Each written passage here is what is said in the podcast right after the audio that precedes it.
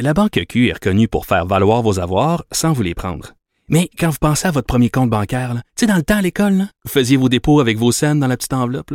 Hmm, C'était bien beau. Mais avec le temps, à ce compte-là vous a coûté des milliers de dollars en frais, puis vous ne faites pas une scène d'intérêt. Avec la Banque Q, vous obtenez des intérêts élevés et aucun frais sur vos services bancaires courants. Autrement dit, ça fait pas mal plus de scènes dans votre enveloppe, ça. Banque Q. Faites valoir vos avoirs. Visitez banqueq.ca pour en savoir plus. Acheter une voiture usagée sans connaître son historique, ça peut être stressant. Mais prenez une pause. Et procurez-vous un rapport d'historique de véhicule Carfax Canada pour vous éviter du stress inutile. Carfax Canada. Achetez l'esprit tranquille.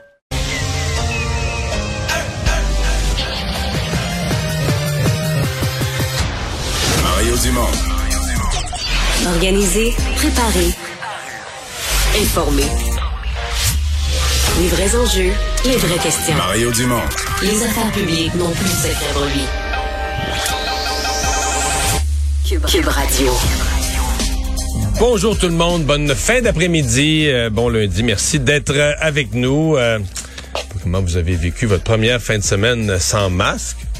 Je pense que tout le monde a vécu ça un peu pareil. On est bien content, mais les trois, non pas les trois, les 30 premières secondes, on était au magasin, puis on se dit, voyons, il me semble que, il me semble que je suis pas correct, il me semble que j'oublie quelque chose, il me semble que je fais, il me semble que je fais quelque chose de pas correct, mais ça se passe euh, assez vite. Euh, Alexandre Dubé qui est là le lundi. Salut Alexandre. Salut Mario. Et ça arrive malheureusement une couple de fois par année, euh, des grands procès qu'on suit. Euh, les procès sont suivis parce que les histoires sont horribles. C'est le cas de Carl Giroir, là, le tueur de l'Halloween à Québec. Euh, et là, le jury est euh, en train de délibérer. Oui, c'est fait. Donc, euh, le, le- le juge a fini de donner euh, ses indications aujourd'hui. Les 11 jurés sont maintenant séquestrés. On a entendu là quoi plus de plusieurs témoignages au cours du dernier mois. Et essentiellement, pour ce qui est de Giroir, l'enjeu c'est pas de savoir est-ce qu'il l'a fait ou est-ce qu'il ne l'a pas fait. Il a reconnu euh, l'avoir fait. C'est est-ce qu'il était criminellement responsable? Est-ce qu'il distinguait le Et bien ça, et le c'est entre les mains du, du jury. On se reparle plus tard. On allait retrouver notre collègue Mario Dumont. Salut Mario. Bonjour. Rapport de la coroner euh, Jeanne Kamel sur les 53 décès qui sont survenus lors de la première vague. On s'entend que la majorité, 47, euh, sont décédés au CHSLD privé Aaron. La ministre des Aînés, Marguerite Blais, est non seulement épargnée, mais la coroner juge que des 220 témoignages factuels, c'est un des témoignages les plus crédibles qu'elle a entendu. Mario, euh, ta première réaction? Ben, euh, la coroner euh, Kamel n'a pas la réputation d'être une euh, d'être- une tendre quand ça fait pas son affaire. là. Donc, euh, Ouais. sincèrement, j'ai suivi les témoignages. Il y a un bout, euh, il y a un bout. Je pense que Marguerite Blais a parlé du cœur. là. Bon, moi, je reste avec des questions, c'est-à-dire, euh, est-ce qu'elle aurait pu, est-ce qu'elle aurait pu poser plus de questions? Ben, tu sais, c'est- c'est- on est tous mal à l'aise parce qu'on dit après coup c'est tellement facile une fois que tout est arrivé de, de tout ordre d'écoute puis on le sait ce qui est arrivé là tu sais. Fait que tu sais c'est pareil comme dans le sport ou dans n'importe quoi là, le lendemain de la game tout le monde dit ben il aurait jamais dû envoyer la rondelle dans le coin dans ce coin là tu comprends? Parce que là on a vu ce qui est arrivé mais Oui. Là, euh, ce qu'on avait vu, c'est un peu comme les partis d'opposition qui posent des questions sur le manque de préparation en février avant le mois de mars de la pandémie, mais ils étaient en chambre à ce moment-là, puis ils posaient pas des questions au gouvernement. Ils étaient là, eux, en chambre, ils avaient le droit de parole. Puis je, je les blâme pas, là, mais ils savaient pas plus ce qui s'en venait avec le gouvernement, puis ils posaient pas non plus des questions au gouvernement, acheter des masques, faites ceci, faites cela. Tu sais, c'est- bon, euh, je pense que la coroner Kamel touche quand même des points euh, sensibles.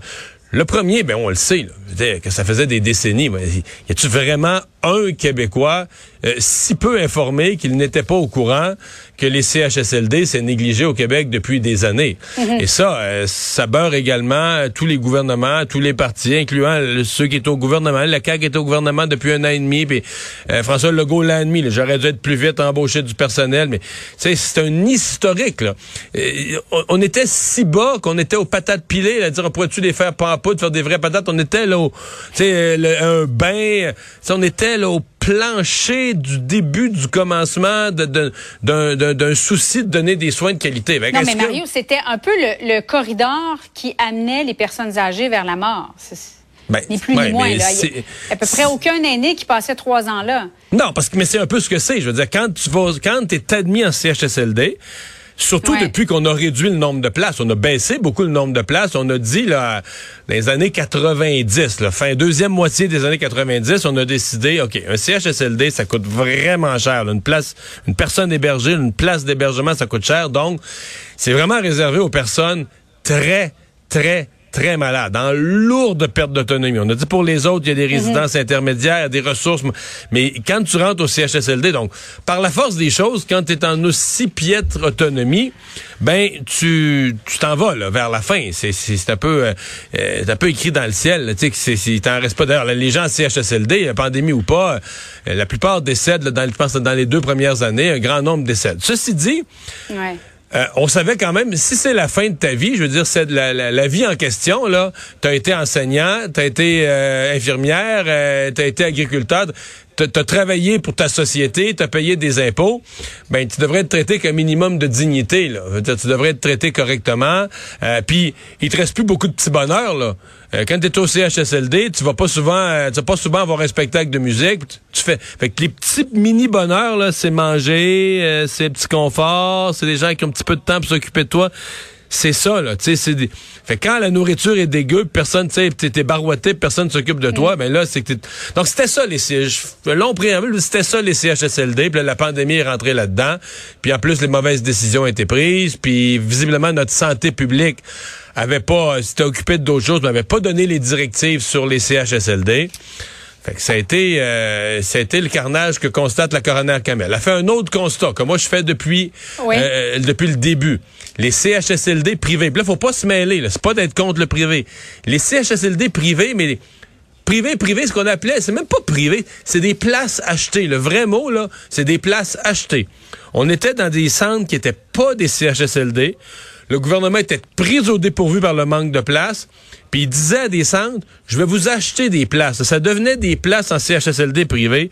Ça, ça aurait jamais dû exister. Jamais, jamais. Ce que la coroner recommande, transformer ça en CHSLD privé conventionné, ça c'est parfait.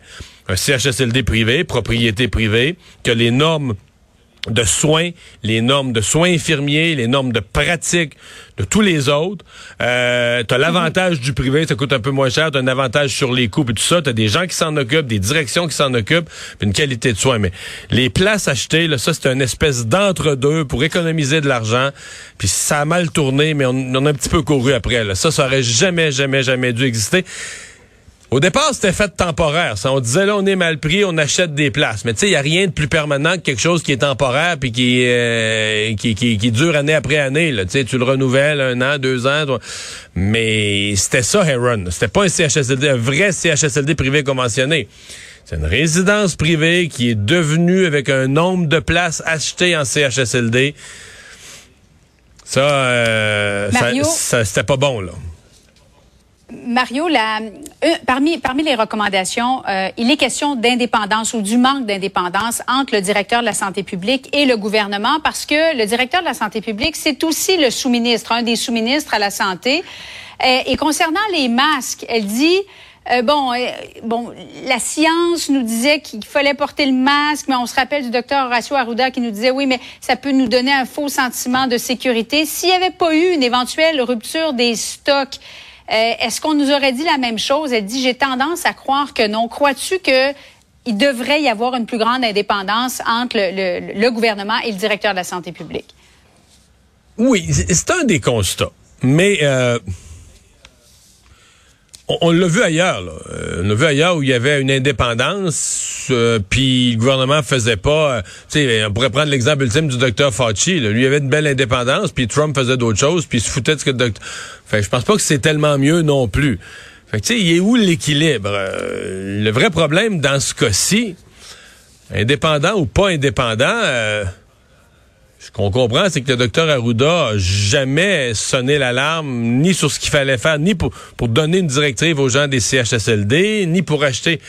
T'sais, en février, il n'y a eu aucun ordre, aucune suggestion, aucune recommandation d'acheter du matériel, d'en mettre au moins un peu en Non, réserve au cas où. t'sais. fait que, euh, à mon avis, si le docteur Arruda je veux dire, dans sa planification, ne fait pas ça. Est-ce qu'il l'aurait fait de plus s'il y avait eu un peu plus d'indépendance?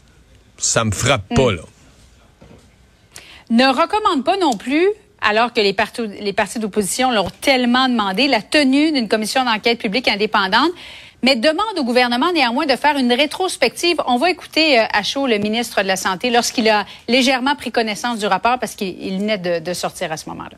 Je suis pas surpris de cette recommandation-là par rapport au rôle de la santé publique, parce que ça semble s'inscrire un peu dans la ligne de ce que la commissaire à la santé avait fait dans son rapport qui a été euh, publié au mois de janvier. Euh, je peux vous dire que l'essentiel des recommandations sont soit déjà implantées, puis ce qui l'est pas, là, je serais bien surpris qu'on qu'on ne tienne pas compte exactement tout ça.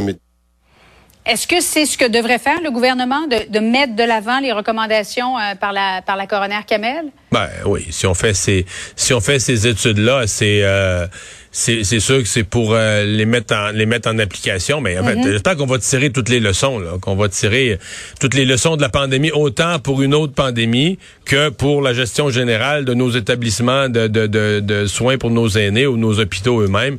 J'espère qu'on va avoir appris des leçons de la de la pandémie. Pour ce qui est d'une commission d'enquête publique, moi personnellement, euh, avec les dernières qu'on a eues, là, euh, autant la commission Bastarache, la commission Charbonneau, mon expérience, c'est quand on arrive d'un 6 à 12 derniers mois, là, tout le monde est tanné dans la population, tout le monde est plus préoccupé par la par la facture de la commission que par les résultats et recommandations. Fait qu'il faut être extrêmement prudent là-dessus, de dire OK, on s'embarque, on sait-tu c'est quoi le mandat, on sait-tu c'est quoi la durée? Et là, quand à un moment donné, j'entendais les oppositions, il faudrait faire une commission d'enquête publique sur l'ensemble de la gestion de la pandémie, dans tout, là. La santé, les écoles, la santé publique. Là, moi, sincèrement, euh, j'étais plus pour du tout. Je me disais, là, on s'embarque dans une commission, là. On va être rendu en 2026. La pandémie, on y pensera même plus. On va tout, on va tout avoir été écœur- Puis on va être encore en train de se demander si on aurait dû, en 2021, laisser les écoles ouvertes deux semaines. Tu sais, il y a comme une, une- une limite à un moment donné, là. Alors, je pense que les oppositions, là, politiquement, puis j'aurais peut-être fait pareil à leur place. Ils demandent une enquête publique en, sa- en sachant qu'il n'y en aura pas, parce que ça leur permet de dire, en sachant que le gouvernement ne cédera jamais là-dessus, puis ça leur permet de dire, ah ben là, le gouvernement nous cache quelque chose. C'est dans l'ordre des choses quand tu es dans l'opposition. Tu demandes une commission d'enquête publique, puis tu sais que tu l'auras pas, puis tu dis, ah, c'est épouvantable, gars, ils ont de quoi cacher. C'est c'est comme un peu de tra- ce qu'on appellerait au hockey le jeu de base. Là. Mario, merci beaucoup. Bon après-midi à toi. Au revoir. Alors, euh, Alexandre, ben, dans les autres nouvelles, il y a le prix de l'essence qui refuse de, de quitter l'actualité. Ah oui, et qui continue de faire réagir parce que dans plusieurs régions du Québec, ça a commencé dans, dans le Grand Montréal dimanche. euh, il y a eu un bond assez impressionnant d'à peu près 10 cents le litre là, pour euh, frôler les, les 2,15 2,16 par endroit. Euh, ça a fait son apparition aussi dans d'autres régions du Québec. Et là, ben, on se, on se pose une question plusieurs. En fait, est-ce que ça va durer encore très, très, très longtemps? Je peux te dire que ma Et- fille de 19 ans se la pose. Elle a une petite auto. Ben, euh, écoute. elle a une petite Oui. auto. Elle dit là, dit, Ah, autres, elle travaille en restauration. Elle dit, au salaire qu'on gagne, nos salaires n'ont pas augmenté. Elle dit, on arrive devant la pompe. Elle dit, c'est quoi, là? Ah oui, écoute, euh, sa question est très, très bonne. Puis, tu sais, de plus en plus, on voit la tendance aussi dans les dernières années. C'était quoi la grosse mode? C'était les VUS. Là, il y en a qui la trouvent pas mal moins drôle quand vient le temps de faire plein de leurs VUS Ouais, à, je pourrais te parler 60 d'une autre, autre grosse mode, là, qui est pas pour une toutes les personnes qui, pendant la pandémie, se sont achetées un VR, qui ont dit pour aller en vacances, on prend plus, on prend plus l'avion. Ouais, euh, c'est 1000 pièces de gaz dans le VR. là. Mhm, mhm. Les bateaux. L'année passée, souviens-toi, là. le- Il manquait de bateaux.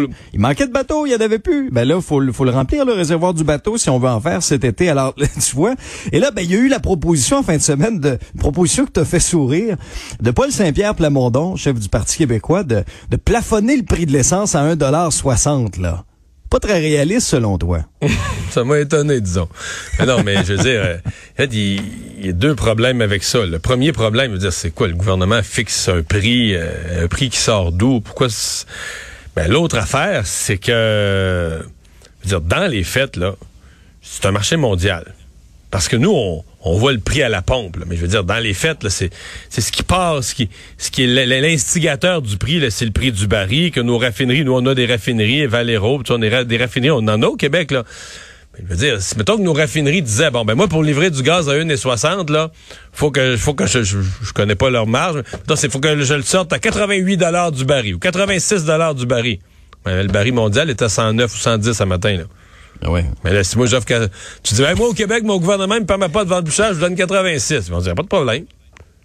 T'as pas de baril. T'en auras pas? Non, non, T'en auras juste euh, pas. charité, là. On se chicanera pas, là. Comme disait ma mère, on se chicanera pas pour ça. T'en auras, juste, pas. T'en auras juste pas.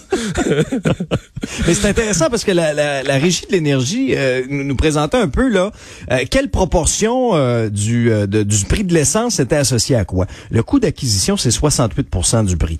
Les taxes c'est 27% puis la marge du détaillant c'est à peu près 5 Ça nous aide un peu mieux à Ouais, comprendre. parce que les gens qui pensent que c'est les stations-service qui s'emplissent les poches. Non. Je pense même que s'il y a quelque chose, les stations-service, quand, quand l'essence a descendu beaucoup dans la pandémie, c'était plus facile pour les stations-service de dire, regarde, on va se laisser. Le monde trouve des achats pas. Il était habitué à payer 1,40, hein, puis on descend à 1,10, mettons. Bon, on va mettre 1,12. Le monde ne trouvera pas ça cher. Tu sais, t'as moins de pression d'une certaine manière pour laisser une coupe de scènes de plus, là, tu sais, traîner sa, dire, on va ramasser une petite scène sur la table, là, que quand la l'essence est très, très chère, où là, tu sais que là, les gens arrivent, là, euh, tu sais, à- arrivent à la pompe, Oui. arrivent à la pompe crinquée.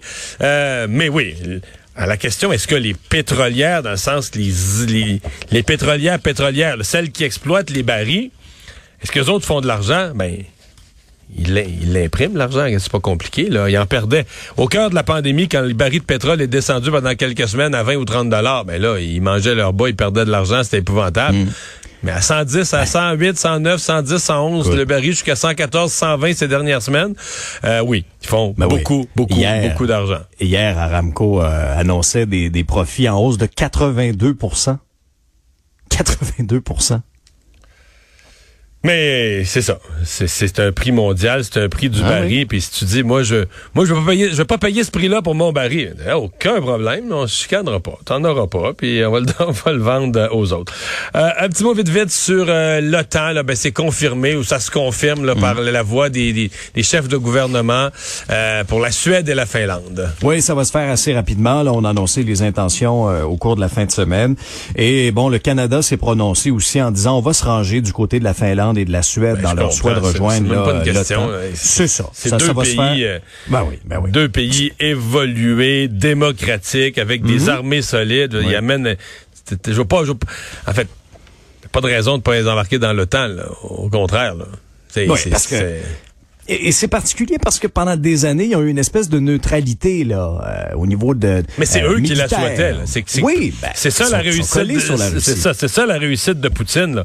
Il a tourné des, il a tourné ses voisins qui pendant des décennies et des décennies ont préféré la neutralité. Et il les a tournés contre lui, qui se disent maintenant non, là, on est mieux de faire, on a un capoté à notre frontière, on est mieux de faire partie de l'OTAN, c'est plus sécuritaire. Alors que lui voulait éloigner l'OTAN de ses frontières. C'est toute une, euh, toute une, euh, une- une- disons, une- un résultat non espéré là, de son côté. là. Voilà, c'est clair, c'est clair. Merci Alexandre. On se revoit plus tard.